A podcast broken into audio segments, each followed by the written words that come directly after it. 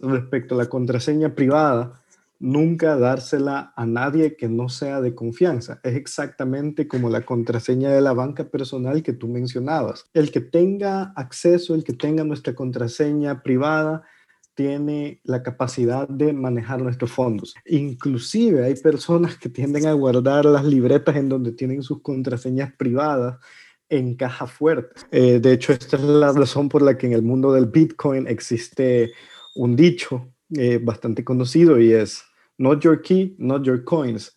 Es decir, si no es tu llave, no son tus monedas. Eso resume, digamos, la importancia de cuidar esta contraseña.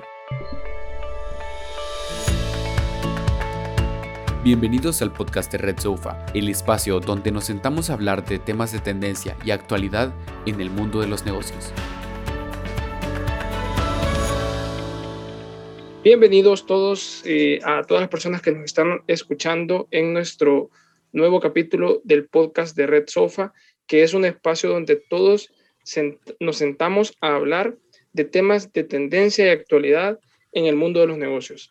En este capítulo y en este día particular eh, voy a contar con la participación de dos personas que son eh, súper expertos en temas de análisis de datos, en temas de Bitcoin, en temas de, cómo manejar los negocios desde la perspectiva de, los datos y su importancia. Entonces tengo el honor de, de, estar sentado junto a Ivo Giuletti y Oscar Alvarenga. Ambos son cofundadores de Grupo Cognitive, que es una empresa a la que nosotros como Red Sofa pues estamos aliados y con los que eh, eh, hemos trabajado diferentes proyectos en conjunto. Con ellos eh, compartimos hace un par de semanas el evento Bitcoin Basics y pues fue un evento bastante, bastante demandado. Tuvimos casi alrededor de 700, 800 personas que han visto en vivo y en diferido el evento y ha sido muy, muy, interesante la interacción y la respuesta que hemos tenido del público. A todas esas personas también les agradecemos. Ese día eh, por, por, lo mismo de temas de tiempo, no pudimos eh, solventar todas las dudas que teníamos del público y por eso hemos decidido hacer este, este capítulo eh, número dos de nuestro podcast para poder hablar un poquito con estos expertos sobre, sobre, sobre el tema Bitcoin y sobre estas preguntas que quedaron un poco en el aire para que nos ayuden. Recuerda que si quieres escuchar más de estas temáticas, puedes encontrar mucho más contenido en www.redsofa.global y por ser oyentes de este podcast, tienes un 10% de descuento con el código RedSofa10 en las memberships de Meet the CEOs y Masterclass. Así que eh, bienvenidos, Ivo y Oscar. ¿Qué tal? ¿Cómo están? Hola, ¿qué tal? Buenos días. Eh, muchísimas gracias realmente a todo el equipo de, de Red Sofa por permitirnos estar aquí en este espacio. Realmente para nosotros es, un honor y es un gusto. Nos apasiona muchísimo poder compartir pues, parte de nuestro, de nuestro conocimiento y de nuestros análisis a, a todos los oyentes. Así que muchísimas gracias. Muchísimas gracias a todo el equipo de Red Sofa. Y como dice Ivo, es un gusto para nosotros estar acá abordando estas preguntas, ¿verdad? Más que todo teniendo en cuenta eh, la relevancia que tienen hoy en día para eh, la vida aquí en, en El Salvador, ¿verdad? Buenísimo, gracias Oscar, gracias Ivo.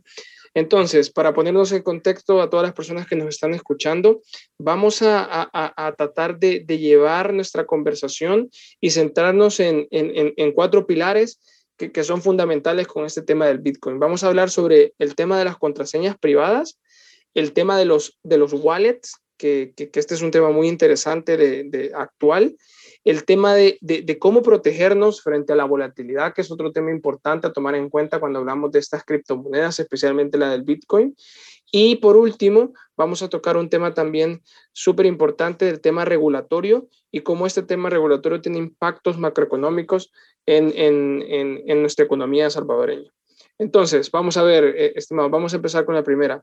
Eh, ¿Pueden, por favor, desarrollar un poco más ¿Qué es esto de la contraseña privada y contraseña pública para nuestros escuchas? Perfecto. Eh, el tema de las contraseñas, tanto privadas como públicas, alrededor de Bitcoin es un tema central en la infraestructura, porque eh, las contraseñas son las que nos dan acceso tanto a nuestros recursos, a nuestra riqueza en criptomonedas, así como también son nuestra dirección.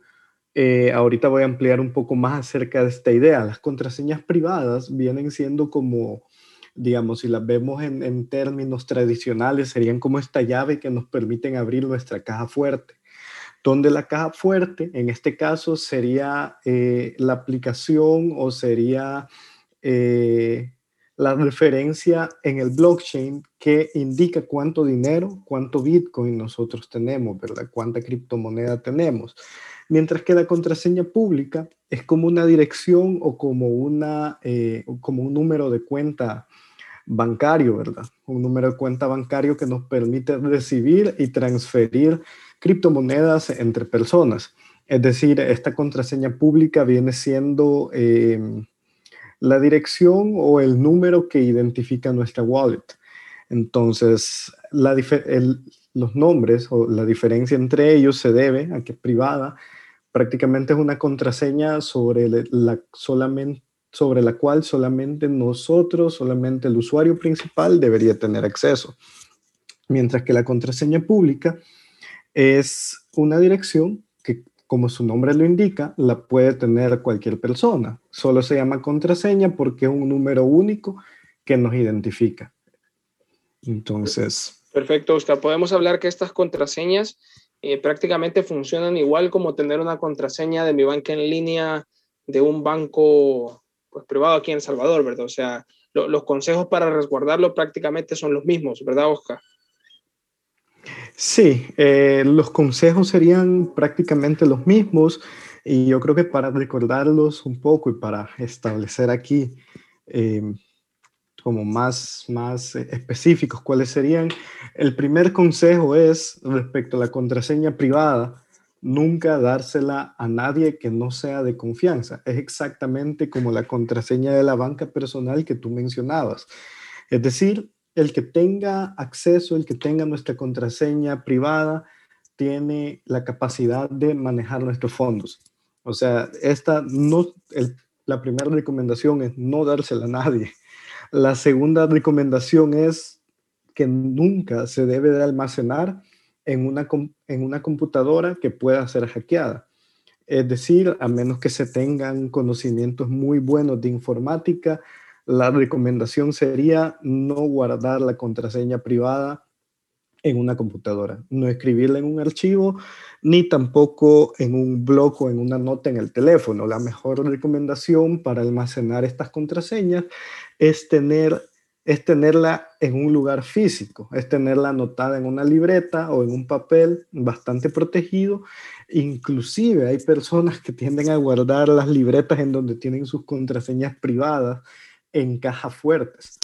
Y esto me parece súper bien si se tiene la disponibilidad.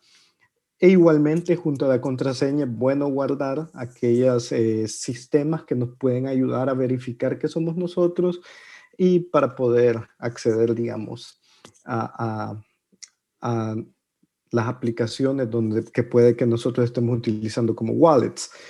Eh, de hecho, esta es la razón por la que en el mundo del Bitcoin existe un dicho eh, bastante conocido y es not your key, not your coins. Es decir, si no es tu llave, no son tus monedas. Eso resume, digamos, la importancia de cuidar esta contraseña. Súper bien. Buenísimo, buenísimo, Oscar. Tú también eh, eh, estuviste hablando de, acabas de decir un, un término súper importante e interesante que me imagino que también las personas que nos escuchan se estarán preguntando qué es. Algunos posiblemente ya, ya estén familiarizados con este término, pero, pero sí es importante hacer un énfasis en, el tema de la wallet o, como le llaman muchos, billeteras virtuales. Eh, no sé si, si, si, tú o Ivo nos pueden contar em, cómo funcionan estas wallets o billeteras virtuales en el mundo, ¿verdad? Y, y, y, y cuál, cuál, es la diferencia o, o cómo interactúan esta, estas wallets entre sí. Sí, perfecto. Yo creo que, yo creo que bien, importante definir este tema de, de las wallets porque realmente sin una wallet es, pues diría casi imposible tener, tener eh, bitcoins o alguna otra criptomoneda realmente, ¿verdad? Entonces, eh, para poder eh, operar, para poder recibir, comprar, transferir, pagar en bitcoins o en otras criptomonedas, es necesario poder contar con, con una wallet, haber creado una wallet. Entonces, eh, la mejor manera de ver esto es, una wallet es tal cual como una billetera, como la que nosotros conocemos, que tenemos en nuestro, en, en, los pantalones o en la cartera, etcétera, que guardamos, eh, guardamos efectivo, guardamos monedas ahí. Y entonces, en una billetera física, por ejemplo, nosotros podemos tener dólares, euros, eh, pesos, mexicanos, etcétera. O sea, podemos tener diferentes tipos de moneda adentro de la billetera. Y el, de la misma manera que podemos tener diferentes,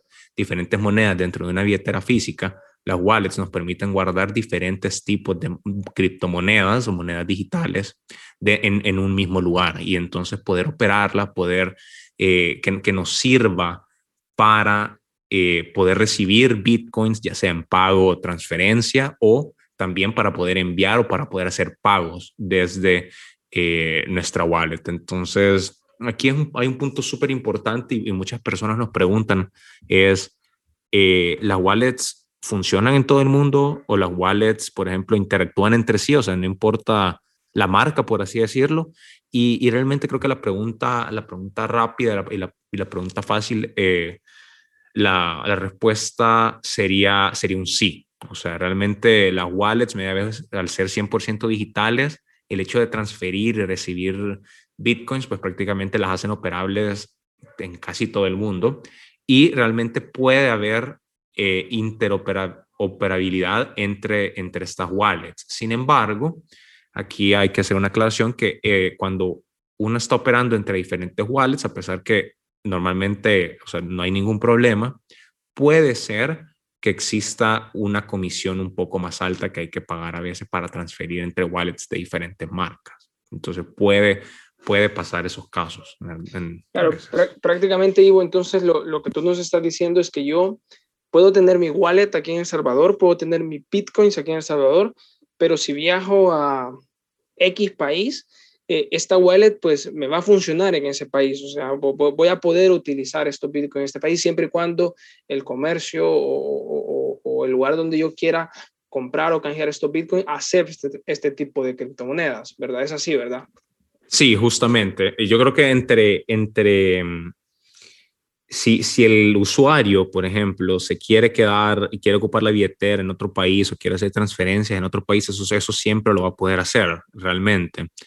Entonces, eh, ¿a, dónde, ¿a dónde se complica un poco?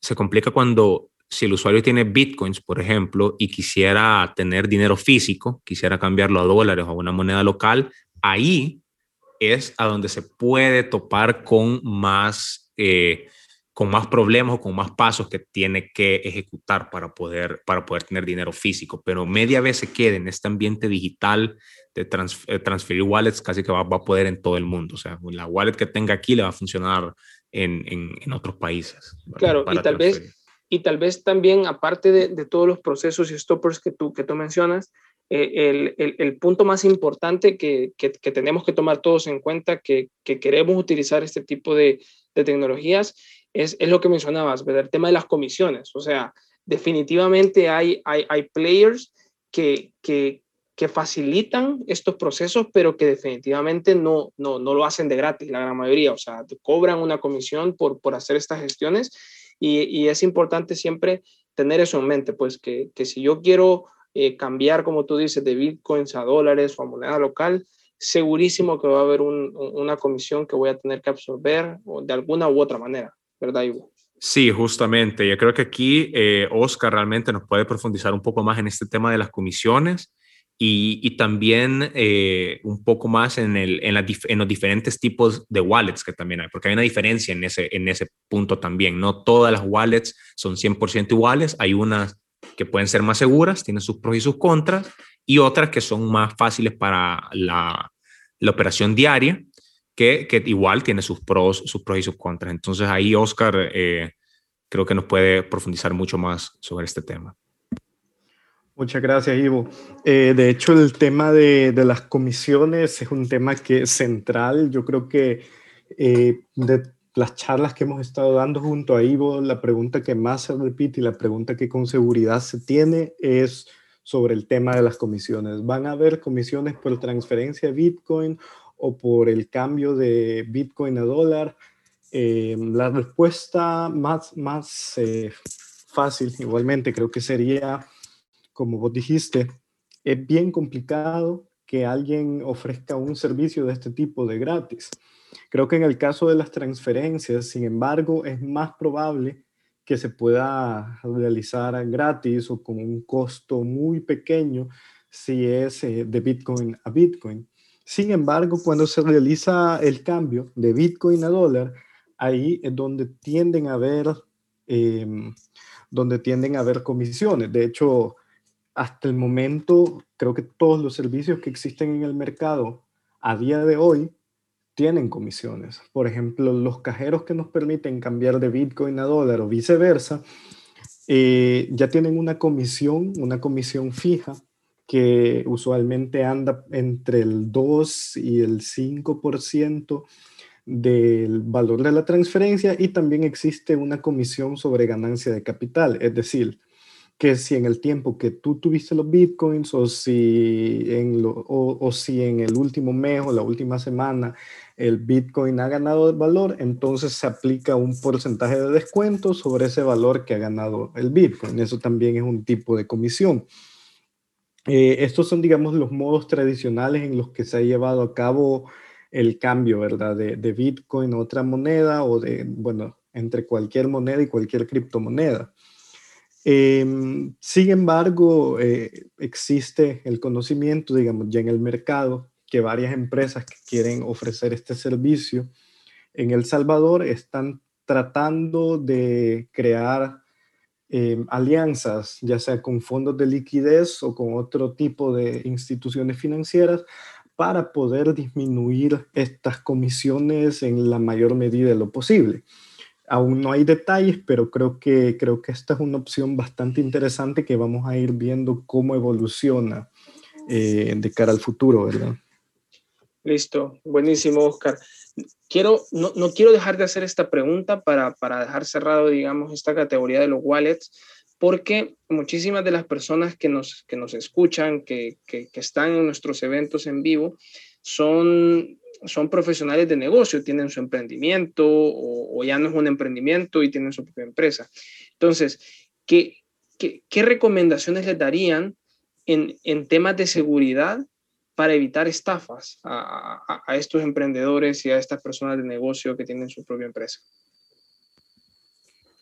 Sí, yo creo que aquí es, importante, em, antes que nada, la, educación de sus colaboradores. Entonces, sí o sí, o sea, sin lugar a dudas, o sea, no, ni, sin ponerlo ni siquiera en tela de juicio, van a tener que dedicarle tiempo considerable a capacitar tanto a su personal administrativo como a su usuario, su, usuario final, ¿no? El que, el que está encargado en ese punto de venta, por ejemplo, de hacer las transacciones o recibir las transacciones o hacer el intercambio de bienes con sus clientes. Si una empresa es, eh, se, se, enfoca bastante en el, en el B2C, entonces con más razón tiene que tener a toda su fuerza de venta, a todos sus puntos de interacción con sus clientes sumamente capacitado para poder tener eh, siempre la opción y saber cómo manejar estas transacciones en el caso que un cliente llegue y diga, yo quiero pagar con mi wallet, yo quiero pagar con bitcoins o te quiero hacer la transferencia así, no, no quiero pagar con, con, dólares, perdón. Entonces, número uno, yo creo que esta capacitación y esto eh, va, a ser, va a ser fundamental. ¿Por qué? Porque eh, en los puntos de venta lo mejor va a ser que una sola persona, por ejemplo, sea la encargada de si se tiene en el celular, o sea, porque aquí es bien importante hacer una aclaración. A medida vayamos desarrollando más este, este tema de Bitcoin aquí, a medida se vayan eh, publicando toda la regulación y la, y la normativa respectiva, van a ir saliendo más, más y nuevas opciones en el mercado sobre cómo integrar mejor todo ese tema de las wallets adentro de toda la operatividad de la empresa, ¿verdad? Ahorita tenemos opciones que se pueden ir adaptando, que se pueden tropicalizar un poco, pero a medida tengamos ya más, las, eh, más claras las reglas del juego, entonces van a haber más empresas, inclusive internacionales, que creo que van a, ofrecer sus soluciones a las empresas del Salvador. Entonces, pero con, con, con, el nivel en el que estamos ahorita es bien importante, por ejemplo, que solo, em, que, que es ideal que una persona sea la encargada de manejar esta wallet dentro de los puntos de venta, ¿verdad? ¿Por qué? Porque, así como dijimos antes, si, si alguien tiene acceso a una clave privada o alguien tiene acceso a una clave eh, con la que pueda hacer uso de bitcoins o la que pueda transferir bitcoins, entonces puede, puede ser riesgoso, puede ser un punto de riesgo para la empresa. ¿verdad? Entonces, eh, también pueden haber eh, fraudes en el sentido de que alguien eh, puede, puede imitar inclusive el, el, si alguien publica un código QR, ¿verdad? Decir, mira, pagame en este link en lugar del otro. Y, y este tipo de estafas son como las más básicas, las más las que hemos estado viendo inclusive en redes sociales, en Twitter, vemos que a veces publicaciones de Bitcoin y El Salvador, o sea, una, una cantidad increíble de, de, bots, de cuentas falsas, de cuentas de robots que publican automáticamente como transferir Bitcoin a este link, etcétera, y al final muchas veces, o sea, en, en la, en la en ignorancia, pues, o sea, por, por, ser un tema nuevo, pueden caer en esta estafa. Entonces es bien claro. importante eso. Claro. Buenísimo, Creo buenísimo. que complementando también el, el punto de, de Ivo, eh, siempre existe la estafa digital, ¿verdad? En este, en este campo, lo que sería un hackeo. Eh, Bitcoin es conocido porque la red principal en sí es inhackeable prácticamente. Creo que a día de hoy no existe ningún método para hackearla. Por eso mismo, eh, las personas que se dedican a esto, que, que hacen estos males, ¿verdad? tienden a, a fijarse en, en, los puntos de transferencia, es decir, en, en, los puntos débiles de las wallets. Y creo que retomando un punto que mencionaba Ivo, que no me gustaría dejar en el aire, hay diferentes tipos de wallets. Están los que serían las cold wallets o billeteras frías, que funcionan como cajas fuertes. Y están las hot wallets, que son como billeteras, digamos, que son las que nosotros tomamos en el día a día para ir a pagar, ¿verdad? Entonces, para los negocios va a ser bastante importante aprender o desarrollar procesos para administrar este dos tipos, estos dos tipos diferentes de billeteras, ya que, bueno, para cerrar esta sección, eh, las cold wallet o las billeteras frías son aquellas que almacenan los bitcoins y están desconectadas de internet. Usualmente tienden a ser físicas. Aquí una marca eh, para que eh, si a alguien le interesaría ir a buscar cómo funcionan estas wallets, pueden buscar las wallets de Trezor, por ejemplo. Ellos se especializan en este tipo de, de herramienta. Y también está la Hot Wallet, que creo que sería el punto, digamos, conectado a Internet, que es el que usarían las empresas para eh, recibir sus bitcoins. Estas son como billeteras y funcionan en el día a día, ya que están conectadas a Internet. Entonces, algo importante de las empresas va a ser aprender a desarrollar estas políticas para administrar sus billeteras. Es decir, durante el día se recibe dinero en la hot wallet y en qué momento del día lo vamos a almacenar en la cold wallet, ¿verdad? Para tenerlo más seguro. Buenísimo, buenísimo. Gracias, Oscar. Gracias, Ivo, por eh, compartir sus conocimientos en temas de la, de la wallet quiero, quiero pasarme eh, a, a, a, otra categoría de lo que vamos a platicar y, no quiero dejar de, de, de, hablar de esto, porque esto es un tema súper importante a tomar en cuenta cuando hablamos de Bitcoin, y es el tema de la volatilidad. No, no, no creo que sea correcto decir que es bueno o es malo, porque definitivamente el tema de la volatilidad es, es, es perspectivo, o sea, depende de, de, de cada quien y, de la situación si es favorable o menos favorable para alguien, pero, pero, pero sí es importante hablar sobre, sobre cómo la volatilidad impacta a las monedas virtuales, específicamente a la del Bitcoin. Entonces, quiero preguntarles a ambos, ¿cómo, cómo podemos protegernos frente a la volatilidad? ¿Y, y qué tipo de cobertura eh, frente al Bitcoin tienen las empresas y personas naturales eh, que pueden usar? ¿verdad? Entonces, no sé si podemos platicar de esto ahorita, Ivo y Oscar. Sí, yo creo que, mira, definitivamente eh, hay, hay opciones, o sea, hay varias opciones, pero quisiera, quisiera enfocarme tal vez en, en una, porque sí es cierto, hay mercados de futuros, por ejemplo, eh, de, de Bitcoin, pero, pero realmente no es una recomendación que nosotros podríamos hacerle a una persona natural, por ejemplo, o sea, porque ya eso involucra, y, ni siquiera a una, a una pymes, porque, porque involucra tener un conocimiento de la parte de los mercados financieros, involucra otros costos asociados, ya sea comisiones, transacciones, apertura de cuentas en los mercados para poder operar. Entonces, realmente no creemos que, que, que sea una, una opción viable. Sin embargo, existe. Eh, para nosotros la mejor manera de, si una empresa no quiere tener eh, riesgo de, de, la volatilidad del Bitcoin es cambiarlo lo antes que se pueda inmediatamente a dólares, ¿verdad? Y para nosotros esa va a ser la sugerencia que le vamos a dar a cualquier eh, empresa o persona que me diga, mira, yo necesito aceptar Bitcoins porque no puedo cerrar, digamos, la opción de que alguien me pueda pagar en esto, pero si no, quiero asumir el riesgo de Bitcoin, que como vimos, o sea, es eh, la máxima pérdida esperada en un día ronda o puede rondar hasta el 7%. ¿no? Entonces, en un día puede caer 7% la moneda con un 95% de, de, intervalo de confianza y, y, uno tiene que estar, pues, eh, consciente, consciente de este riesgo. Entonces, si alguien no quiere asumir este riesgo, lo mejor es cambiarlo inmediatamente a, a dólares, ¿verdad? Entonces, y quedarse ya en la moneda en la, en la fiat currency o en, el dinero fiduciario que todos conocemos. Claro, que en este caso pues estamos hablando del Salvador y es el dólar, ¿verdad? Dólar estadounidense. Exacto. Perfecto, perfecto, Ivo, gracias. Y quiero, quiero cerrar eh, nuestra, este capítulo del podcast eh, hablando sobre estos temas que, que, que, que, esta categoría más bien que, es importante también, que es el tema regulatorio y qué impacto macroeconómico tiene esta, estas decisiones que se están tomando con respecto al Bitcoin y, a que sea una moneda de, de curso legal. Entonces, les hago eh, estas preguntas. A nivel macroeconómico, ¿qué riesgos trae el Bitcoin y el compromiso país de cambiar de dólar a Bitcoin? ¿Hay riesgos de perder nuestras reservas internacionales de dólares? Eh, ok, excelente. Creo que esta pregunta también se ha repetido bastante en las charlas que hemos podido dar. Y como economista, nosotros tenemos una palabra que, que funciona muy bien siempre para responder este tipo de cuestionamientos y es que depende.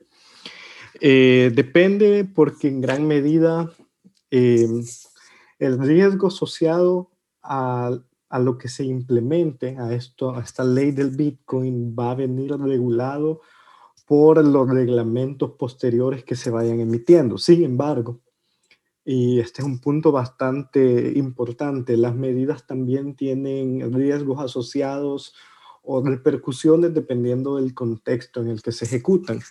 En este caso, eh, nosotros podemos hablar, por ejemplo, del, del contexto en el que el país estaba llevando a cabo negociaciones con el Fondo Monetario Internacional eh, para poder acceder a, un plan, a un plan, digamos, de, de lo que sería ayuda económica para mitigar las consecuencias que tuvo la pandemia, ¿verdad? Sobre las finanzas públicas, etcétera. Eh, emitir una, una medida como la implementación del Bitcoin que es una medida que, perdón, implementación del Bitcoin como moneda de curso legal, que es una medida que no se ha hecho en ninguna parte del mundo, tiende a inquietar a algunas instituciones u organismos internacionales y puede aumentar, digamos, la complejidad de las negociaciones con esto.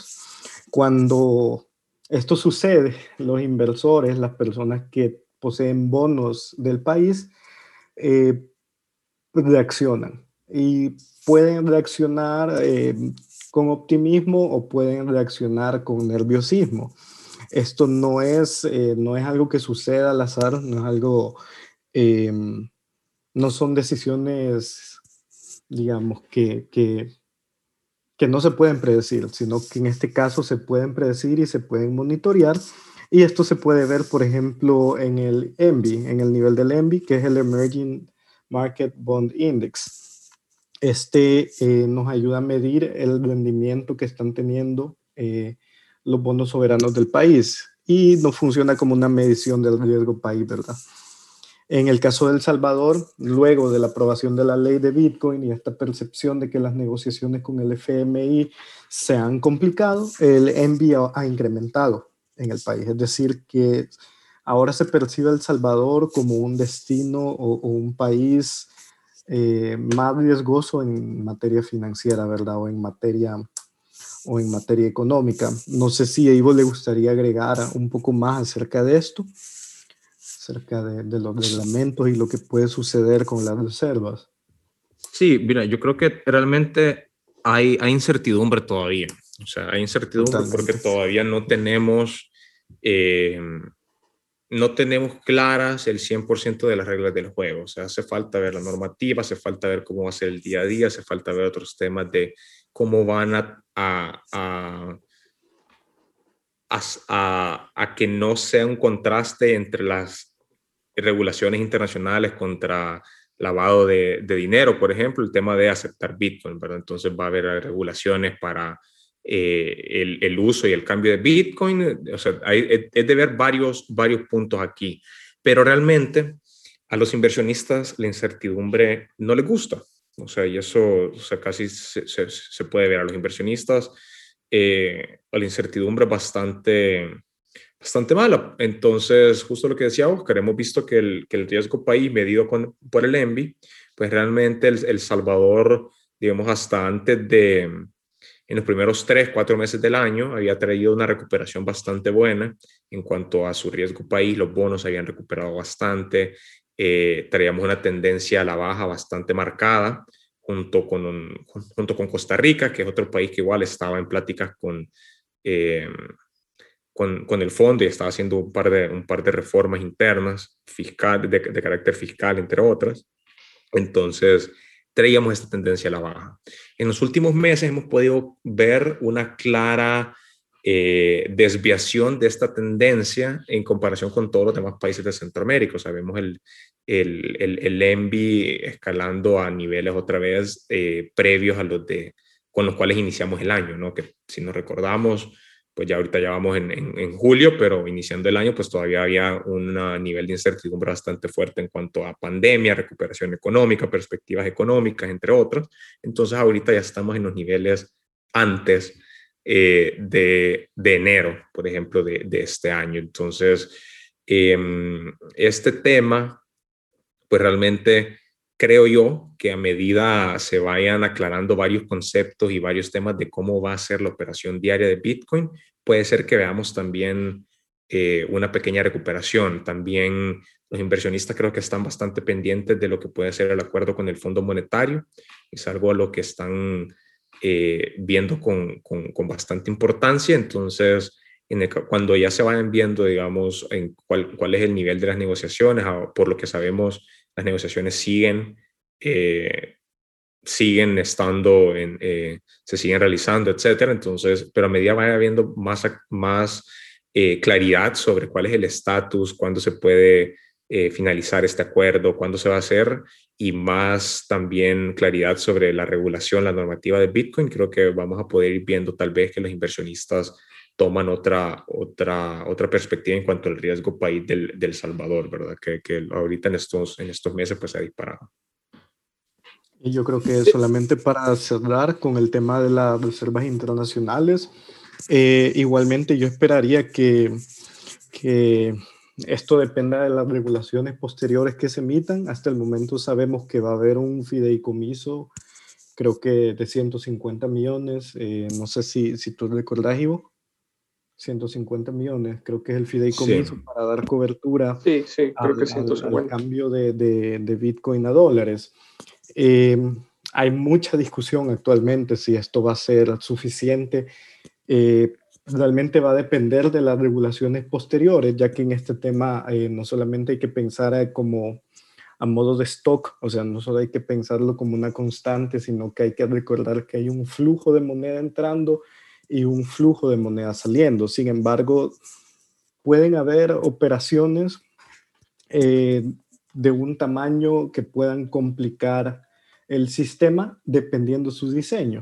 Yo creo que como economista lo que esperaría es que se eh, regulen o que se establezcan las reglas de operación y lo que serían los umbrales válidos para evitar que, que suceda, digamos, una, una complicación en, en, el sistema de reservas internacionales del país. Y digo esto porque al final del día, creo que en temas de comercio, es bien sabido que se complicaría mucho la operación si nosotros nos quedamos solamente con Bitcoin. Creo que una opción hipotética es bastante inviable ya que el comercio internacional eh, opera en dólares prácticamente. Entonces, Definitivamente, sí. temas, temas muy importantes y, y, de gran impacto. Creo que es un tema de percepción también ante cómo, cómo nos ven los mercados internacionales a El Salvador con estas decisiones que se toman y como ustedes dicen, Ivo y Oscar, eh, he de estar súper pendiente porque, porque esto no es un tema cerrado, sino que es un tema que apenas comienza y que a medida pase el tiempo, pues irán surgiendo más cosas eh, de las que, pues, obviamente, Red Sofa y Cognitive estaremos súper pendientes para, para seguir platicando. Eh, por tema de tiempo, lo, vamos a dejar hasta aquí, Oscar y Ivo. Si, antes de darles las palabras de agradecimiento, me gustaría pues darles nuevamente la palabra para, para dar un mensaje de, de, cierre para todas las personas que nos escuchen y, así terminamos. Perfecto, muchísimas gracias. Eh, no, yo creo que lo importante, como, como tú mencionabas, es el hecho de mantenernos siempre eh, actualizados sobre cuáles son las nuevas noticias. No tenemos que perder la noción de que el, eh, la incorporación de Bitcoin, por ejemplo, lleva un poco menos de un mes realmente. O sea, hay personas que sienten que ya llevamos varios meses hablando, discutiendo esto, pero realmente no ha pasado ni siquiera un mes desde que se anunció, se aprobó eh, y, y, que se dio a conocer la ley de Bitcoin. Entonces, muy poco tiempo ha pasado para realmente eh, ir haciendo valoraciones más de mediano largo plazo. Es importante que, que siempre nos mantengamos actualizados a las nuevas noticias. Nosotros de nuestra parte eh, pues somos economistas, somos data, eh, data analyst, eh, nos encantan los datos, nos encanta la economía, nos encantan las finanzas, entonces siempre vamos a tratar de mantener actualizados para que nuestros, para que nuestros clientes pues estén siempre tranquilos ante cuáles son las mejores opciones de, de, eh, cursos de acción que puedan tomar para sus empresas o para igual para sus propias finanzas personales, ¿verdad? Entonces, eh, por el momento, o sea, que tenemos que estar vigilantes a la espera de cuál es la normativa, cuáles son las regulaciones, para poder ir tomando mejores decisiones cada día. Buenísimo, Ivo. Oscar. Muchísimas gracias. Eh, bueno, yo nada más agradecer a Red Sofa por el espacio y agradecer a las personas que nos están escuchando por su tiempo. Eh, definitivamente saber que, se han tomado el tiempo para escucharnos, eh, bastante valioso para nosotros. Esperamos que esta plática haya sido de bastante provecho y creo que eh, darles la misma recomendación que Ivo.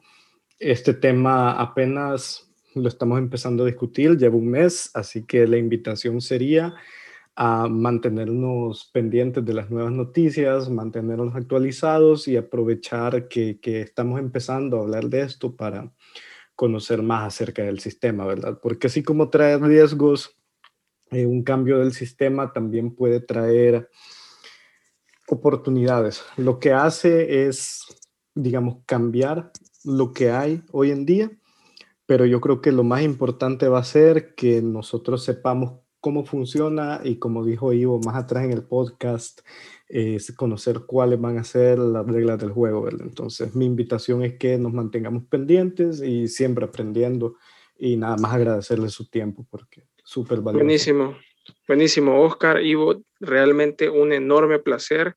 Eh, siempre es un gusto platicar con ustedes. Por, todo el conocimiento que tienen, por, por, esta labor que hacen también de, de apoyar a personas naturales y empresas. Y en nombre de Red Sofa y Grupo Searching, pues les agradecemos el tiempo que se toman de, platicar con nosotros.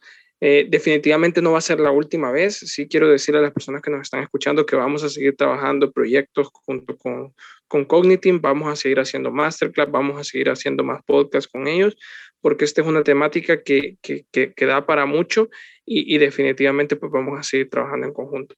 Recuerden que, que Oscar y Ivo eh, son, eh, son CEOs y cofundadores de, de Cognitive eh, una empresa que, con la que nosotros eh, trabajamos bien de la mano y si ustedes dentro, de sus organizaciones necesitan temas de análisis de datos, análisis de mercado, temas de tendencias, tema de, cómo tomar decisiones de manera smart con la data, definitivamente eh, Grupo Cognitive tiene que ser una opción para ustedes.